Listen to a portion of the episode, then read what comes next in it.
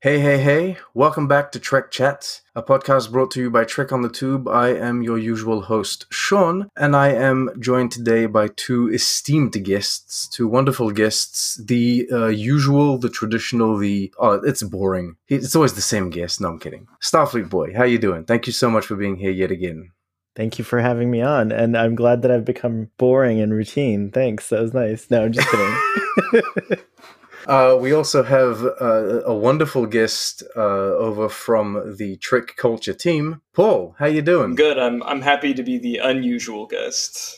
All right. Uh, today we're not doing a podcast uh, or a complete episode in French. We're sticking to English. We're talking in the the language of my audience of yeah i feel really good that we're audience. following that episode because you can only go up from that french episode in my oh, opinion oh that oh how kind how kind you didn't even listen to it i'm sure no, i did, did. I listened to it i didn't understand anything you were saying but i heard like je vais je vais and all that did you stuff. listen to the whole thing no or some of it 10 minutes okay. 15 minutes tops. I, I just like to po- it's not bad i'd like to point out that english is federation standard apparently so you know and french is yes. a dead language in star trek that's right. That's right. It's uh, how did Data put it? He basically said it was a dead language. Yeah. So yeah. So screw French. We're talking. We're talking English here.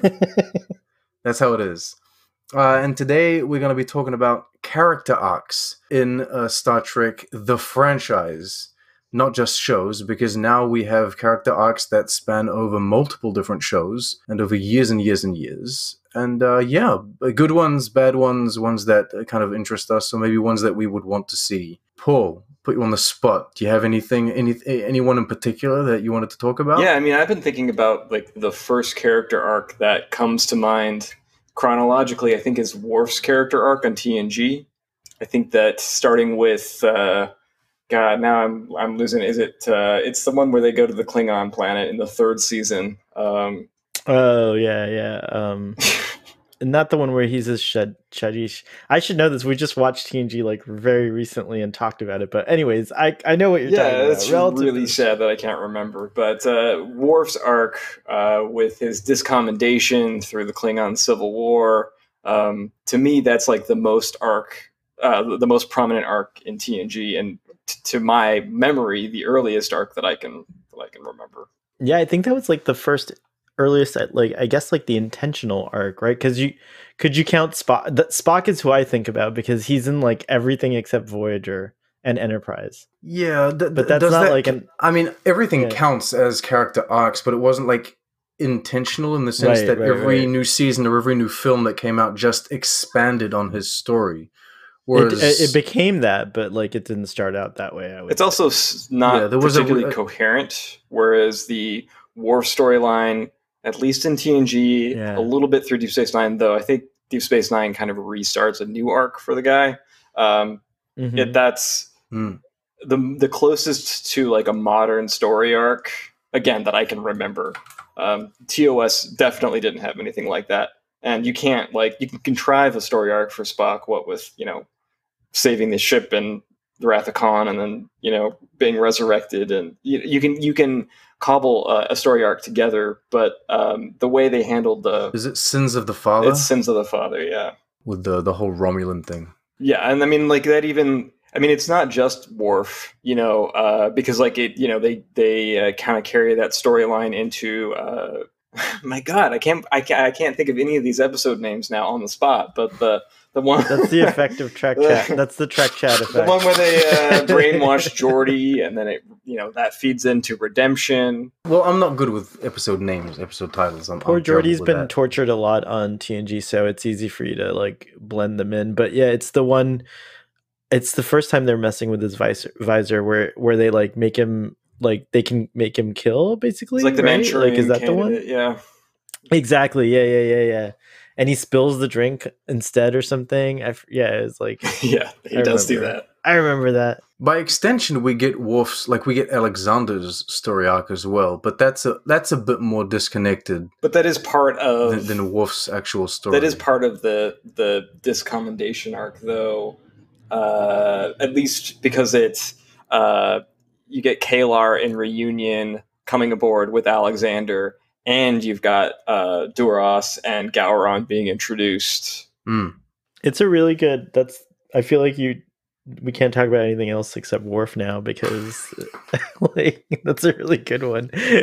and he spans like two shows, a, a TOS movie, like through his Colonel Worf, his great, you know, like there's so much Worf, so much uh like you know enriching of that storyline and the Khitomer it's tied into Khitomer. That's cool. Yeah, I feel like he grows a lot more in uh, in Deep Space Nine as a character, though, because I, I, Deep Space Nine feels like they're growing Worf the character, whereas TNG feels like they kind of, I guess, to some certain extent, using Worf as a tool to elaborate and enrich the Klingon culture as a whole. No, right? I, I disagree. I think he's he's one of the rare exceptions where like a character is so focused on especially later seasons i feel like Worf's popularity like just grew. And so i felt like there were a lot of Worf centric uh stories.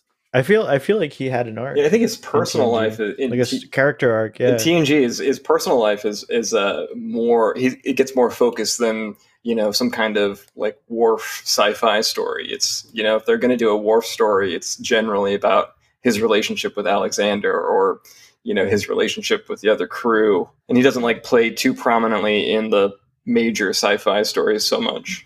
Well it's mostly about um like cultural um stories and, and, and adapting to like different lifestyles i guess. Or like embracing his past embracing his present. It, it those those are the kind of stories that they go in. They don't go into like high high sci-fi concepts with Worf right. You don't think turning into a um crustacean and de-evolving is a high uh a sci-fi concept. That's not a Worf episode. That's not a Worf specific thing, though. No, it's true. It? I know, I know. I just, I just wanted to throw that one in there because I love it. uh, at the risk of being hated upon, I also quite enjoyed the Deanna Worf relationship. I'm, I'm one of those people.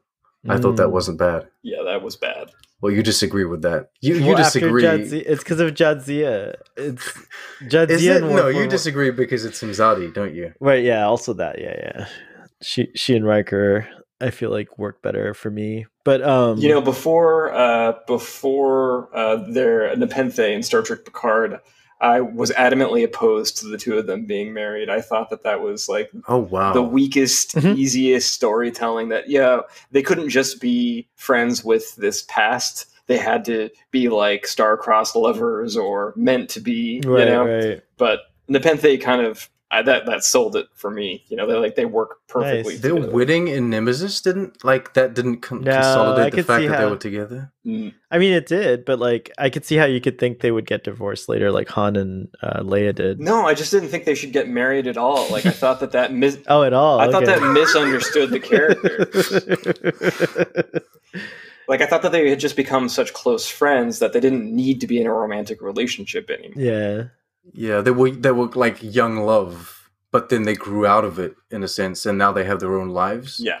Though I mean, I, it does make perfect sense that they'd get back together later in life. It just, for me, just didn't seem necessary in Nemesis. But most of Nemesis wasn't necessary. Well, Picard did a good job at like kind of picking up the pieces on that with everyone, really. I mean, it, it, it's a prelude to like TNG or, or to, to, to Nemesis. You mean like an epilogue? Yeah, epilogue. Oh, sorry, yeah, that's my bad. Meant. My bad. Yes. Uh, Kira is uh, uh, she's not my favorite character in all of Star Trek, but Kira is probably one of the characters that I think of immediately when I think of like big character arcs Story, in Star Trek. Yeah. Oh, interesting. Um, I, I feel like she grew so so much from that first season to like the last one. Granted, it might it might be because you know they they got better at writing her and because the performance was so good, but I feel like Kira grew so much I'm not complete with Voyager, but I'm really interested in Seven of Nine uh, and her arc and how it'll pan out throughout the show. What does that mean? You're I'm not complete season... with Voyager. Yeah, I, I know. So I like.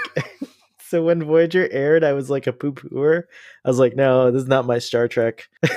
like, they've gone too far. So, hashtag not my Trek. You're a, what are they gonna do? You're a Star Trek YouTuber and you haven't watched all of Voyager. Yeah, I haven't finished. Voyager. I'm on the journey. I just finished Enterprise. I had to detour and finish Enterprise because uh, Earl Grey Trekkie was super excited about it. So shout out to him. Unsubscribe. But, but now I'm going back to I'm going back to Voyager. I enjoy it. I enjoy Voyager. I'm not like one of those people that dislike anymore. But at the time, so here's what happened to me with Voyager. I was like DS9 and Voyager. I didn't finish when they aired uh, for two reasons. One, like I I got into like my I became like 21, 22 around that age.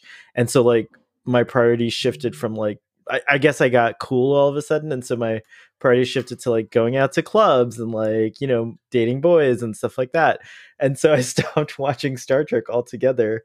Uh, but also, I was just like over it. I was like, no, I wanted an enterprise based TV show. Like I wanted the next generation of the next generation. So I was like, uh, I don't care about Voyager, or Deep Space Nine. So afterwards, like like years later, people were like, "You're an idiot! Like you should watch Deep Space Nine." So I bought the whole DVD collection and watched Deep Space Nine, and I loved it. And then I bought season one through three of Voyager, and I meant to watch it, but then other stuff happened, and I never did. And now streaming's here, and so now I'm gonna finally finish Voyager. I mean, you're just so late. It's it's shocking to me. I mean, like Voyager. yes, it's terrible. it's really bad. it's true. Voyager was like one of the most watched shows on Netflix. Um, that's not really accounting for its quality, which I don't. I don't think it's a very good show. But I mean, I just, I just don't know anybody, even non Star Trek fans, who hasn't seen, you know, Voyager. And I hadn't seen Enterprise. it is the most rewatched. Yeah, well, I mean, I'm talking about stats that I saw a few years ago. This is when Discovery was beginning they had stats on Netflix showing that Voyager was the like it was the most rewatched show on Netflix. People, everyone was going back and rewatching Voyager. Yeah.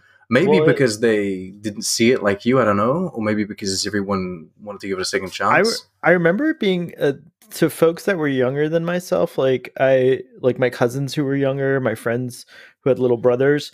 Uh, those guys were mad into Voyager for various reasons uh, you know, it was a Star Trek show. It was cool. It used to air on Spike or something like that. And then, of course, the objectification of, you know, yeah. Seven of Nine with the thing. Like, you know, what teenage kid, you know, who identifies heterosexual isn't going to be like, oh my gosh, what's going on? What's happening to me?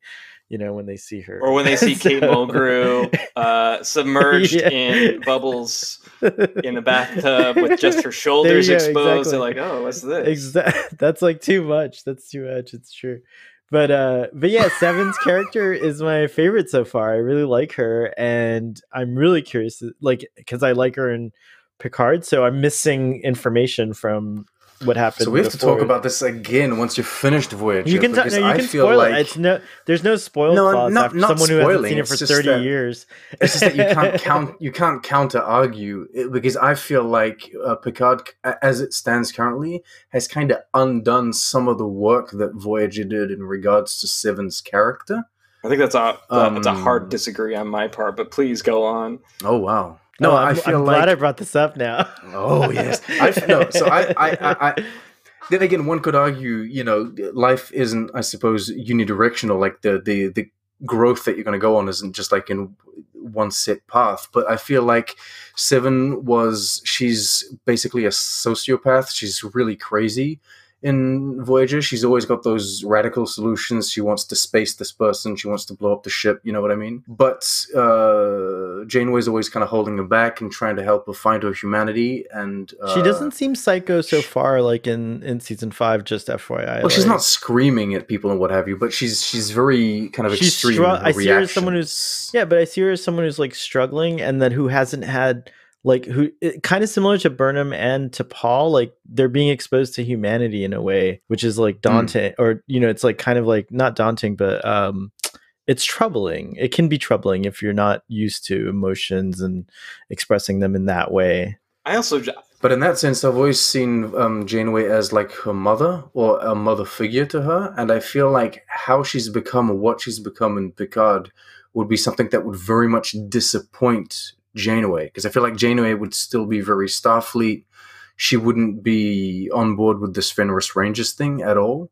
And so, yeah, that that's where I stand on that. What if you found out, like in season two of Picard, that Janeway's actually like the f- source, the funding source, like the, the founder? What, I would, I would, be, yeah, I keeps... would, I would be blasting Terry Matalas, be like, "Yo, wow, you better justify this." I think I, I mean, if it's well written, it's fine. But. I actually think that's a pretty interesting idea. But I think I would be more interested in just seeing an episode or, or even like a novel about how Seven and Janeway parted ways or fell out, or you know, and uh, Sean, what you said about it not being like a linear, uh, you know, trajectory from Voyager to Picard. I think is part of the point of Picard is that things that you expect, like the the way these people's lives have turned out is not what you would necessarily expect, but is relatively realistic for a sci-fi, you know, franchise like Star Trek. Mm.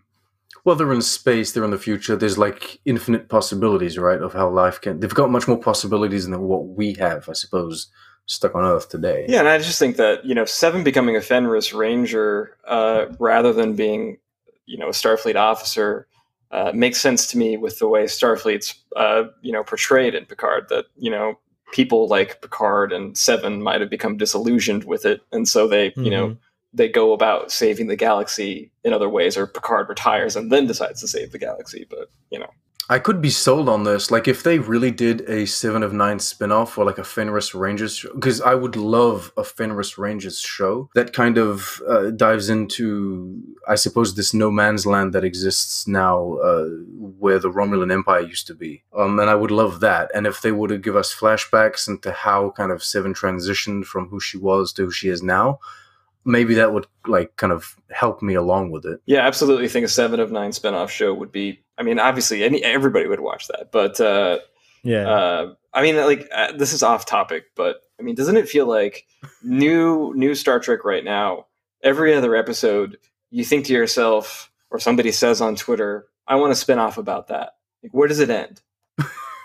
That's so true. No, I I agree. so I agree. It's because I, I feel like before you would watch one episode and you'd be like, well, that that was an amazing episode. But now uh, with this like kind of expanding franchise, you know, cinematic universe world that we live in, it's like every episode of every show could like become its own thing. Like, oh, why don't we follow these characters on this planet? Why don't we follow this that's going on? Do you think here? that that's because the writing is flawed and you're not satisfied with what they're presenting, or that it's like too superficial, so they're not giving you like enough of it to like make that uh, satisfying, complete story? Is that is that what that is? Yeah, I think it's. I think everything's kind of that a tease. There's a little bit of a tease quality that, yeah. to everything, but these are so, ongoing shows. So Ni'Var, Ni'Var in Discovery could be a prime example of that. Like we go to Ni'Var, but we don't go to Ni'Var. We just kind of hover over it and have one ceremony uh, uh, in, in on the Discovery. Yeah, and then we leave. I mean, and so we've we don't know what happened. We don't know who who's there, what's going on. It would be interesting to dive into that.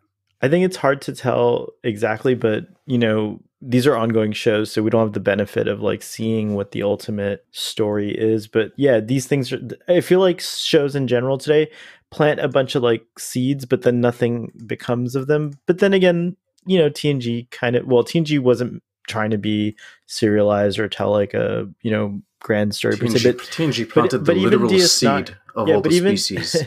But I feel like even DS9 might have planted some seeds in season one and two that they never, you know, nourished or or whatnot. I think it. I think in in large part it does depend on the reaction of, especially more so today, uh, whether this is like something that like is admitted or not. Um, oh wow, we got a raised hand, hand raise. Go ahead, Paul. I don't. I didn't have a real point. no, no, no, no. I'm sorry. I thought that that was the mute button. Oh, that's no, no. I've got a siren going off behind me, so I he was trying to. I was trying to mute you. myself. That's what he was doing. that's so funny. You believed me. No, the mute button's the little microphone. Press it now. Oh, that's what the sirens were. Yeah. Okay. That's funny. well, you, you, can cut that part well, out.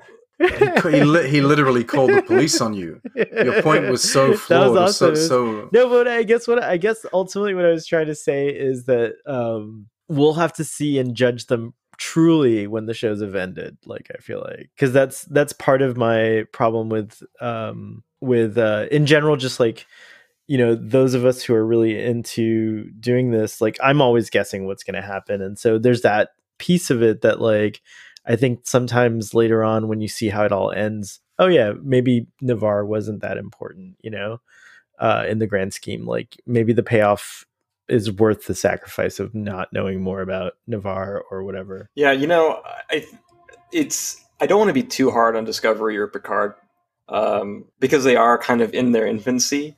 At the same time, TV shows don't have like the shelf life they once did, and you kind of are forced to get it right, or you know, early on or not at all. It's a great point. Um, yes. So Discovery now that that it's in the 32nd century, it's got you know maybe it'll actually like take the time to explore its setting. It didn't really do that in in season three but i understand that they were mm-hmm. like trying to set up a lot of stuff and you know trying to resolve a couple of plot threads from season two. That's fine. Discovery now has the opportunity to go to Ni'Var it looks like they are at least going to incorporate um you know T'Rina the president of Ni'Var into season three and or season four in some capacity. Picard has the opportunity to delve you know more into Seven of Nine's backstory and to maybe flesh out the world of the now 25th century. But you know, if these shows are like traditional Star Trek shows, they wouldn't really be taking advantage of their settings or the world until well into their run. You know, it's just like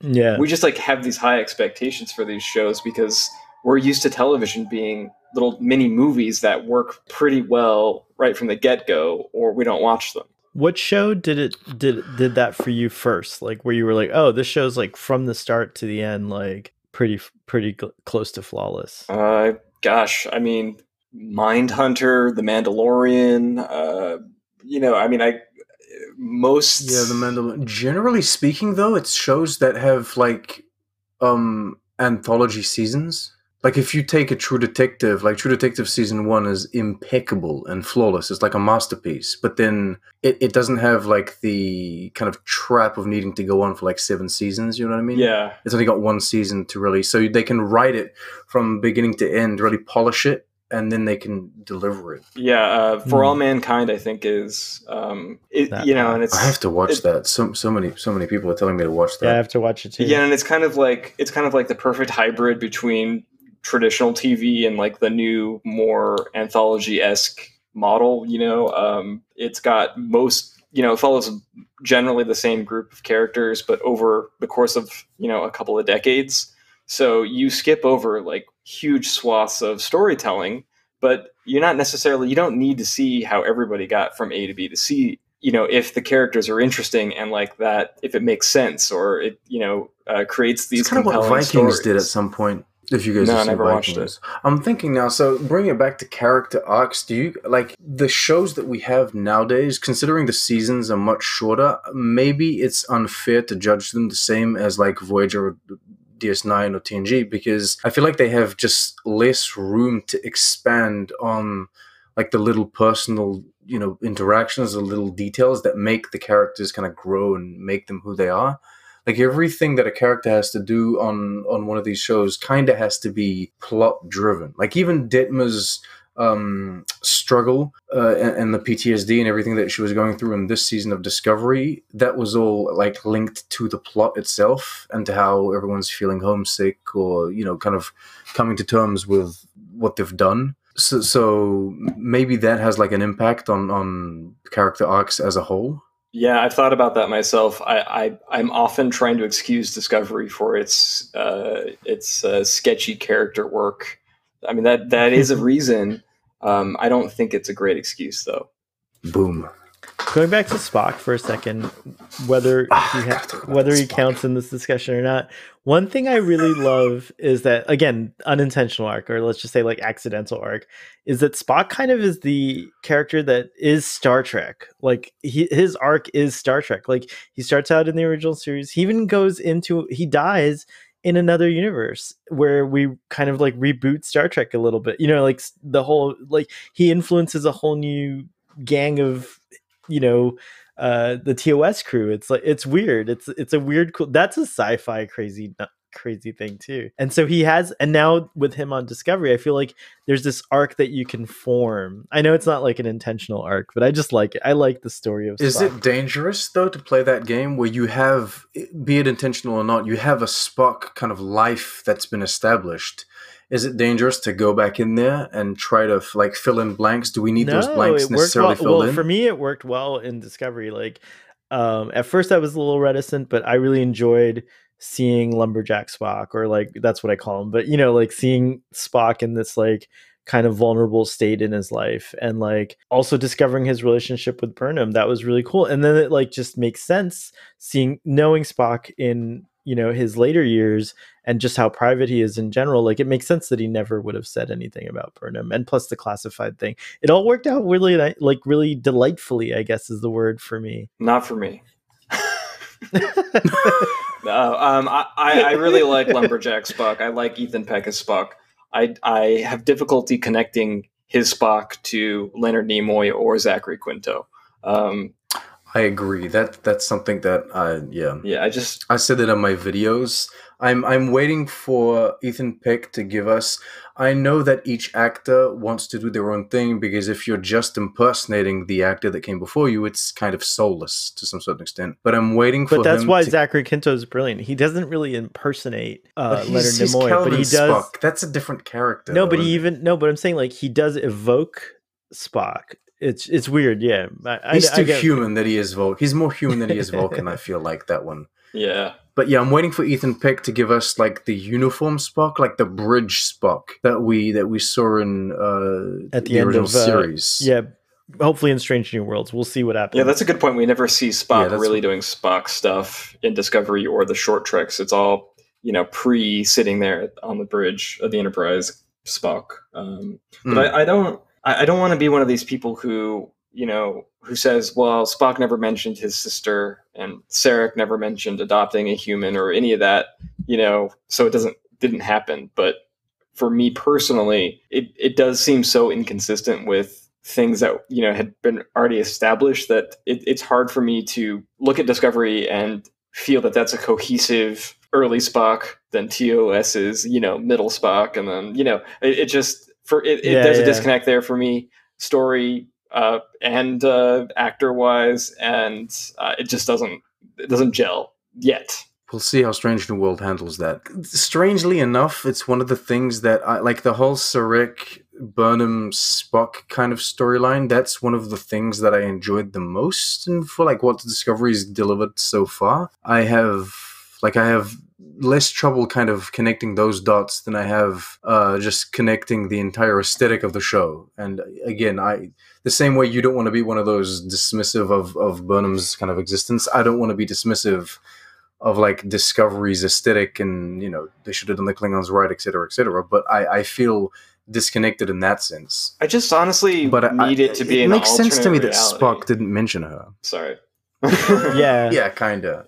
Kinda. That's the case I always well, that, make. I or at least that's what say, you, that's what you said when those season one reviews that we were doing. well, I always just said like just have just say it's a reimagining. No one will care anymore. Like once you say that, like it's a reimagining or it's like whatever. Yeah, come out and say like, it. Say it, and then it then then people will stop trying to fit it into this box that they're all trying to fit it into. Like I was even trying to fit in. I mean, I make the weirdest leaps of logic to try, try to connect Discovery to the original series, but but yeah. So if you just say it's a reimagining, then people can move on and, and focus on the show i think you know those people like me who are obsessed with like things like you know lining up and stuff yeah and this is an old topic. So what about lower decks? What about it? Oh sorry no, well, i'll just i'll just finish the thought gonna, and, and then we'll talk about lower decks go, go, but go. like it's an old it's an old conversation. Oh discovery doesn't fit with the you know canon of tos or you know it, it doesn't quite align. That's but that's not what i'm saying I'm just saying the visual continuity specifically. It's not just like, the I visual continuity just... though. It's the story continuity. It's the character continuity. I mean, I'm sorry, it just doesn't quite work. It's a, it's it, yeah, it's canon bending. Right. Like it, it's not they haven't broken canon in a sense, but uh, because you know breaking canon is something that kind of doesn't really exist. It's like you're creating canon every time you make something. It's just that now we have to really bend it and and make it fit. You know, to weave it together. Yeah. I'm definitely a canon breaker. I, I use continuity or official instead. But but sorry, finish your thought. I, I, never should have used the word canon to begin with. It's just like a hot button. Um, it's like a trigger word. Um, but uh, I, I just think four years in, if we're still having this conversation, they clearly haven't done a good enough job making Discovery jibe with the rest of the franchise, and they should do something about it. Right.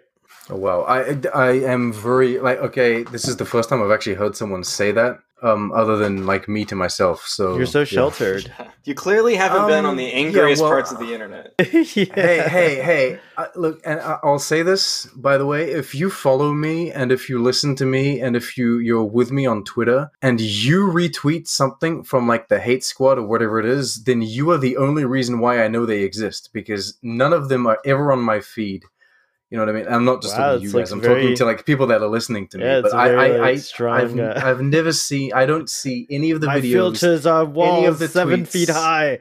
No tweet shall get through. None shall pass. None shall pass.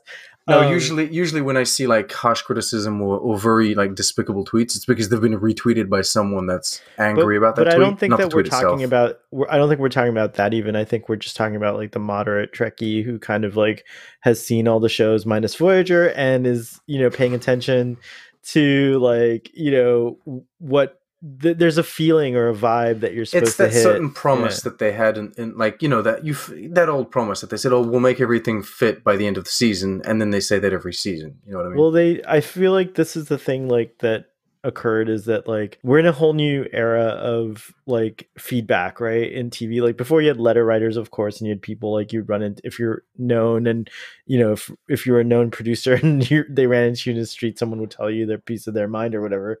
But today like there's so many points of data or information that like come directly to the creators from you know various sources. Like we only I mean, I spend a lot of my time on Twitter, but there's YouTube, there's Facebook, there's like Facebook groups, there's you know, there's all kinds of places. There's like Instagram, like there's so much telemetry coming into people creating shows. So they made this decision, and it's pretty like clear that like there was so much like confusion, hatred, drama, whatever about Discovery being set when it was and being like kind of you know what was happening is they're like we want to get away from this completely. Let's go like as far into the future as possible so we can have a chance at like telling our our story without like you know uh without all this like weight of like you know information. And so i think they've done that like paul was saying earlier. And so season four is going to be interesting to see like what happens next. This will be i think a a thresh a new threshold for for that team. Picard like has less we don't need another threshold no, we don't. Sorry, they they did the warp. They passed warp ten, and they ended up in the 32nd century. Yeah, I don't know. I I just feel like that's that's the difference today is that like you just have so much telemetry about what you're creating that like it changes the game altogether. So what I was gonna say about Lower Decks is I feel like even though they've only had one season and it's a very short season, they are the new show that has handled character arcs the best. Um, and I know the show is also still in its infancy. We haven't seen too much about these characters, and they still have a lot of room to grow. But um, yeah, I feel like Boimler and uh, Mariner in particular grew a lot in that first season, and I'm pretty impressed with how that how that came out. Well, you can't compare it to Worf, but yeah, I, I would feel like yeah. well, excuse me. I would feel like yeah, Lower Decks is, in general, I think is like a surprising show for me because I didn't expect it to be as fun and good as it is. I I I, I hear what you're saying. Um, I am struggling to really identify a character arc for these guys.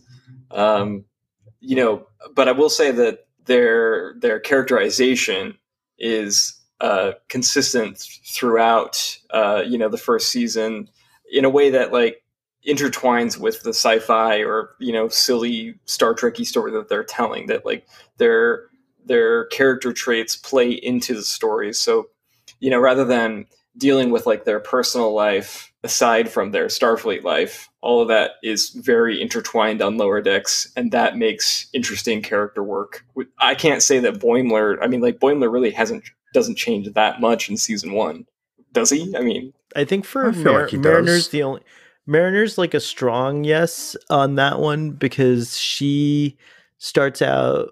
I, I think because we find out about her past and because we it, it's an establishment of an arc. All of them, I, I would say, is that because really like again these are ongoing shows so we don't have the benefit of saying like oh yay when the show finished like this was the arc that they laid down but i would say that they're establishing an arc and, Bar- and mariners seems like the one that i can see most clearly like i can see the end of that rainbow um, and then boimler i would say i could kind of see where they're taking him but he's not as interesting as mariner is to me. I like Boimler because he reminds me of myself in many ways, but Mariner's the character that I'm like watching her story and I want to see how it ends and so on and so. Yeah, and I would I would say I feel like modern shows, Picard is the one that I mean, obviously it's the most character yes. focused, but it's the one with the most successful character arc for Picard, my opinion. Which for one? Picard.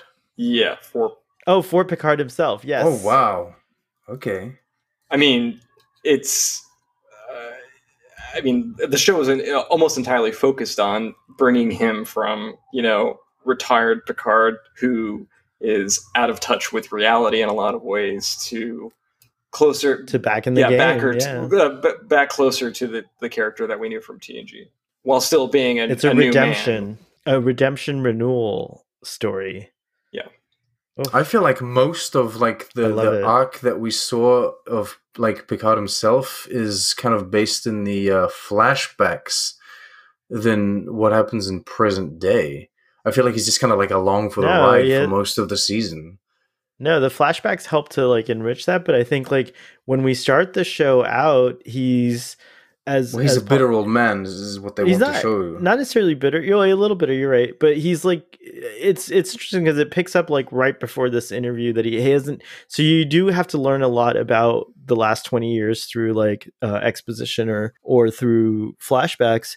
Um, but I would say that like from the point where we start it's it's very easy to kind of hop in and say like oh yeah this makes sense like you know if such and such things happen that they've established through dialogue then P- you could see why picard would have ended up in this spot and he would have left starfleet and he would you know it all just like kind of like it makes sense. And then so you know like this by the end of the season or the end of the series like we want to get that person back. We want you know not just not just picard the captain or the great leader, but you know, Picard who enjoys archaeology and you know all the things that life needs to come back to this character who's kind of dead, which is yeah, I don't know. Yeah, one of the interesting things about those flashbacks is it's almost like Picard was living his best life in the, the in the in the story between the stories, like after Nemesis and before Picard, which is kind of a weird, mm. you know, kind of a weird thing to do to the character. Um, but you know, considering he never really liked the vineyard, from what I remember. Well, what I'm saying is like when he was on the Verity with Raffi, that seems to be you know when he was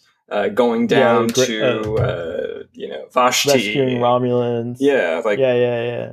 Like that was you know Picard at his most well adjusted. He you know uh, liked children. The, and... crew, the crew post TNG is, is the crew that he enjoyed the most and the missions that he loved the most.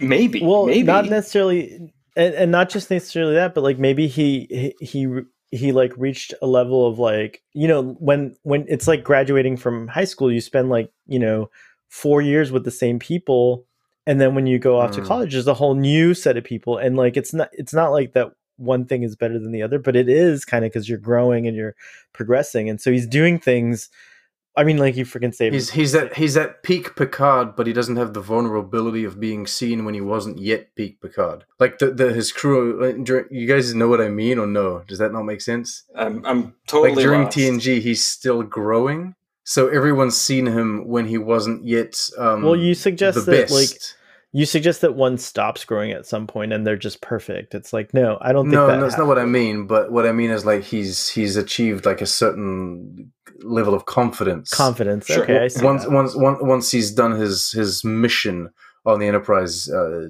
D and E. Right. Um, and, and then he, he gets this new ship and this new crew, and so he comes with that confidence, and they, they don't see him grow in that sense. Like he's he's already there, he's already prepared. I think it's more of like how can I do this without these guys? And then he does it. Like, you know what I mean? Like it's like it's like that kind of a story because it's like when you're so connected like you know like they could almost read his mind like his crew you know what i mean and then to leave that and then start a new endeavor aboard the verity and become like you know an admiral and all that stuff like there must have been this like moment where he wondered like will i be able to do this you know, can I? Well, he kind of fails, but still, he's he, he does do it. He does go on and and do these other things. And Raffi's an interesting character because you can tell he he really cares for her, and they had like some kind of close close bond. So, yeah, it'd be nice to visit that 20 year time period actually. Well, yeah, and uh, you, you mentioned Rafi that they they seem to have a, a, a closer, more personal relationship than he had with Riker. You know, uh, obviously she's the only character from his in between years that we can really, you know, gauge Picard off of. But um, you know, she says she loves him in the finale, and you know, he kind of does his usual gruff Picard response to that at first, but it, it it's almost like there's like a hint of romantic love between them, which obviously wasn't the case with Riker. Like Riker's an old pal, an old colleague, but there's Raffi's either, you know, a potential love interest or I mean, like I don't want to get weird here, but like maybe a daughter no, type. But, maybe like, there's there's a deeper bond between the two of them. In my maybe it's as simple as that lesson that he learned in All Good Things, which is you know you you can still be friends with your crew, I guess, because he he kind of shatters that distance by sitting down at the poker table. Maybe he took that on to his new ship with his new crew, and instead of kind of keeping that distance, because he always kept that little distance with Riker, maybe with like Raffi and the other people, he he never did, and he just he just embraced his friendship with right, them. which made his quitting I, that much more devastating to Raffi. Devastating, yeah. I, I definitely see that there's a, clo- a different kind or a, a deeper closeness with Raffi. I don't know about romantic, but well, maybe because she lets he lets her call him JL. Like it that seems like something you know people were like, ah, "Oh, JL, I hate that." Because it's because we're kind of conditioned to think that he just wants to be Jean-Luc Picard or or Jean-Luc or you know like that's how he always like kind of referred to himself. And so to hear this new like nickname, yeah, there's like some there's an intimacy there. I I, I had I had canon that he puts up with. That's I think he's fond of it after so many years. I think he likes it, and I think he likes that Raffi challenges him in ways that like the, that the others did not. Like, you know, kind of I guess Counselor Troi comes close, but you know, Raffi I think is deep she cuts deeper. Uh, and yeah, and I can see the case for like some romance there or some romantic feelings at the very least. Boy, did Picard have a way of just ignoring Troi you know, she would often true. give him sound counseling advice, and he would just tell her to go fuck off. So you know, and she gets. I mean, mad. he literally tells her a nemesis to keep getting raped for does. the good of the crew. Oh so gosh. he's like, you know, you know, whatever. Um, I have to, I have to go back to Boimler for at least just a second, just to like save.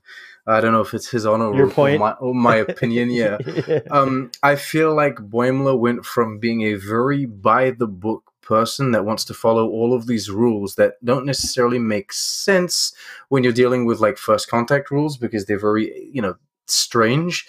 Um to like he he grow not not only does he grow in confidence but he also grows to understand that uh, Mariner doesn't always follow the rules exactly but what she's doing is for the good of the people.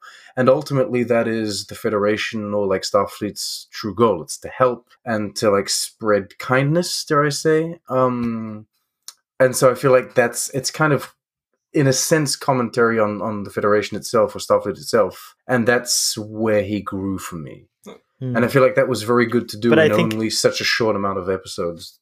But I think his story is still, in that sense, he he's still going to be growing in that same respect because I think he kind of thinks. For me, I think Boimler hasn't changed much.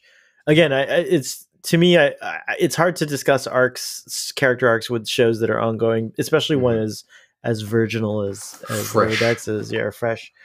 But what I will say is that, like for me, Mariners arc seems the furthest along of all the other characters. Which got um, the most screen time, I would think, as well. Yeah, yeah. Because like you take someone like Rutherford, I think he had you know the the small arc that they gave him was kind of just taken away re- by the fact that I mean, they you, took away his memory. If you really want to be hardcore, we shouldn't have included any of the new shows in your discussion. We have to re-record everything, not including oh, any ongoing shows, only completed shows, and then okay, I couldn't so even who got any who got any type of arc in Enterprise? uh, someone said on on Twitter, yeah, someone said on and uh, on Twitter, someone said Hoshi had a had a solid arc early on. Yeah, she did. Um, she was annoying early on, unfortunately, uh, and she became not annoying later on. Uh, but uh, Paul, for sure. That's a win. Yeah, absolutely. I mean, if you go from annoying to not annoying, it's basically the best host she got, unfortunately. oh. Yeah, well, to put um, uh, uh, uh, Hoshi and Travis kind of, you know, they didn't get their they didn't get their yeah, due in that show because they could have, but I mean, it's only four seasons, but still, yeah, they got canceled. But in four seasons, they could have given the two non-white characters something to do. Something to do. It's true. I agree. Thank you. It's they're just the the interesting characters, and they could have you know they could have. I feel like they were the youngest actors, and maybe like the the actors with the least experience. Because the vibe I get, and I'm not trying to shit on them at all. It's just the vibe I get is when I'm watching the show. I feel like they're the ones that kind of underperform in certain instances. But if they if they really challenged them and gave them those those stories, they I'm sure they could have really you know driven that that talent out of them. Yeah, to uh, T'Pol's arc, I would say is even more. It's probably more clear and defined than Archer's. Yeah, I couldn't um, tell you what um, Archer's arc really is. Yeah, like yeah, well, his uh, his arc is essentially becoming the president of the United uh, Federation of Planets. That's his arc, but then we don't see it, that. We kind of yeah, gloss over how that happens. Was he President Archer eventually? Yeah. Is that what happens? Okay. Well, in the holodeck simulation that Riker is playing, he gives a speech. But that's not his presidential speech, is it? I thought it was just yeah, like the... yeah, yeah, yeah. Oh, I didn't he's, get he's that. First, How did I not get that? I just watched. He's the first president of the United Federation. That was not my oh, read. Well, you didn't get that because they didn't do that. Yeah, that was not my oh, read. It's not your that, fault. But I thought the only reference to Archer being president is on a screen in a Mirror Darkly, where uh, Mirror Archer is reading about right. the Prime counterpart's fate. Oh no, I think it's. I thought it was his inaugural speech ah. uh, that he was going to read. Um, for uh, like they create the federation, and you know, one, when they create it, they need a president, and so he's the one. Because his arc is bringing all of these species together, the Andorians the and the, the yeah, that's not really his, his arc. arc. Yeah, his arc. Yeah, his, like, I would say no. Again, he doesn't really. He kind of goes in a weird.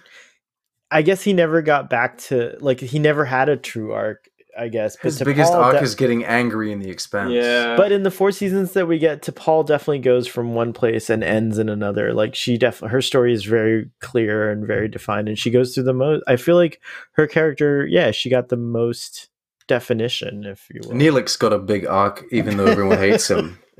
what was his arc? I don't, I don't know yet. So tell me. Oh no, maybe he did. Maybe he got the same arc as Hoshi. He went from like annoying to not not as annoying. Oh, gotcha. Wait, when did when it? did that happen? Because I, I, didn't. I, I don't know when Neelix oh, became less uh, annoying. No, he goes from annoying to kind of cute once he manages to make Tuvok dance. Is that it? I haven't seen. I kind of don't pay attention to Neelix. I hate to oh, say this. Oh my god. Uh, but he's all right. He's just like there. He cooks. He sometimes he's funny. That's his like, arc. He's there, and then uh, at one point he's not there. Spoilers. Sometimes he's like I think of Neelix as like this weird product that was occurring. I think of him as like a Jar Jar. Oh my god, I knew you. And I love and I love the actor who plays Jar Jar. I'm just saying, and I love uh, Ethan. Ethan Phillips, Phillips is amazing, well. but Neelix yeah, unfortunately amazing, was yeah, written Neelix. terribly. I mean, from the get go, yeah. they gave him they made him so unlikable, and also the whole Kes thing is just too weird. Yeah, it is pretty weird. Well, yeah, that's a bit um cringe, I suppose. Like in those early seasons to watch that. The whole Tom Kes Neelix thing, I, I, I didn't I didn't like that. So you completionists, what's the best story arc in Voyager? What do, what do I have to look forward to? Is it Janeway? Like I actually think it's Tom and B'Elanna's relationship. Really? I think the best story yeah. arc in Voyager isn't necessarily character arc. I oh, say, okay, I mean, then let's say Seska. Seska. Dear Lord. No, um, I, I, think I think the uh, Kazon story arc in uh, Voyager's second and third seasons is the best that the show actually got. Unfortunately, oh, wow. or at least the most consistent, and and Seska plays a huge part in that. Though I wouldn't part in that, yeah. Wouldn't call it really. Her, you like the Kazon? You, I think the Vidians are much more interesting as like characters or as a species. They are, but they're not. They're not used the way the Kazon were. If they swapped the Kazon for or the Vidian for the Kazon, or you know any other like the Kazon are not very interesting but the story that they tell about the Kazon trying to no, capture the, Voyager, the Klingons with big hair. uh, I mean, I, I, I, have heard that before. The makeup looks a little bit like it, and maybe if it w- they didn't look so Klingon, people would like them a little bit more. But anyway, I mean, I could go on about the Kazon, but I have unpopular opinions about Star Trek. But that's fine. That's good. They're rare opinions, um, not unpopular. Sa- sa- sadly, though, I'm gonna have to cut this a bit shorter than usual. Usually, we we run on for like an hour. Did uh, we offend you or something? What happened? Oh, you have to. Yes, absolutely. No, I gotta go because I gotta put, I gotta put baby on the tube to bed. So um, you you made it past 45 minutes. That's a, a solid podcast. Yeah, that's what I think. That is, I was, I was thinking like as as long as we run past the forty five minute mark, we're good. I just felt Initially, like I was just getting started here. Thing, I was just getting revved up. I know. I was like, this. I thought this was gonna be a three hour tour myself because we can come back for a part two if you guys want. I got no problem with we'll that. Come back for a part I, I two where we actually it... address the topic. um, I will just say I am looking forward to completing uh, Voyager, and I think Seven of Nine is probably going to be very interesting. Uh, and I agree with Paul that uh, the most interesting story arc, at least the most it, most uh, if you still say so, uh, is Worf, the most defined and like clear story arc. Well, I, I didn't say overall, but the, that's the one that oh, stands oh, okay. out to me, especially out. from the early days. I can't think of another since you pointed out, so I'm like hard pressed. I was using Spock. Well, you know, it's funny because I, w- I was sitting there thinking before we, we started talking, like, who never got an arc? And it, it's like Riker barely got an arc, if anything, you know. just exists. Oh his my gosh, that should... his arc is being the husband of Deanna. Yeah. And, like I love Riker, but like he, he doesn't really go through anything. He's just always Riker. Riker. I mean, to, to, to, I'm gonna finish on like a bombshell here. To, Data barely gets an arc. Mm. Like he doesn't get an arc until he does the sacrifice to become, and that kind of makes him human.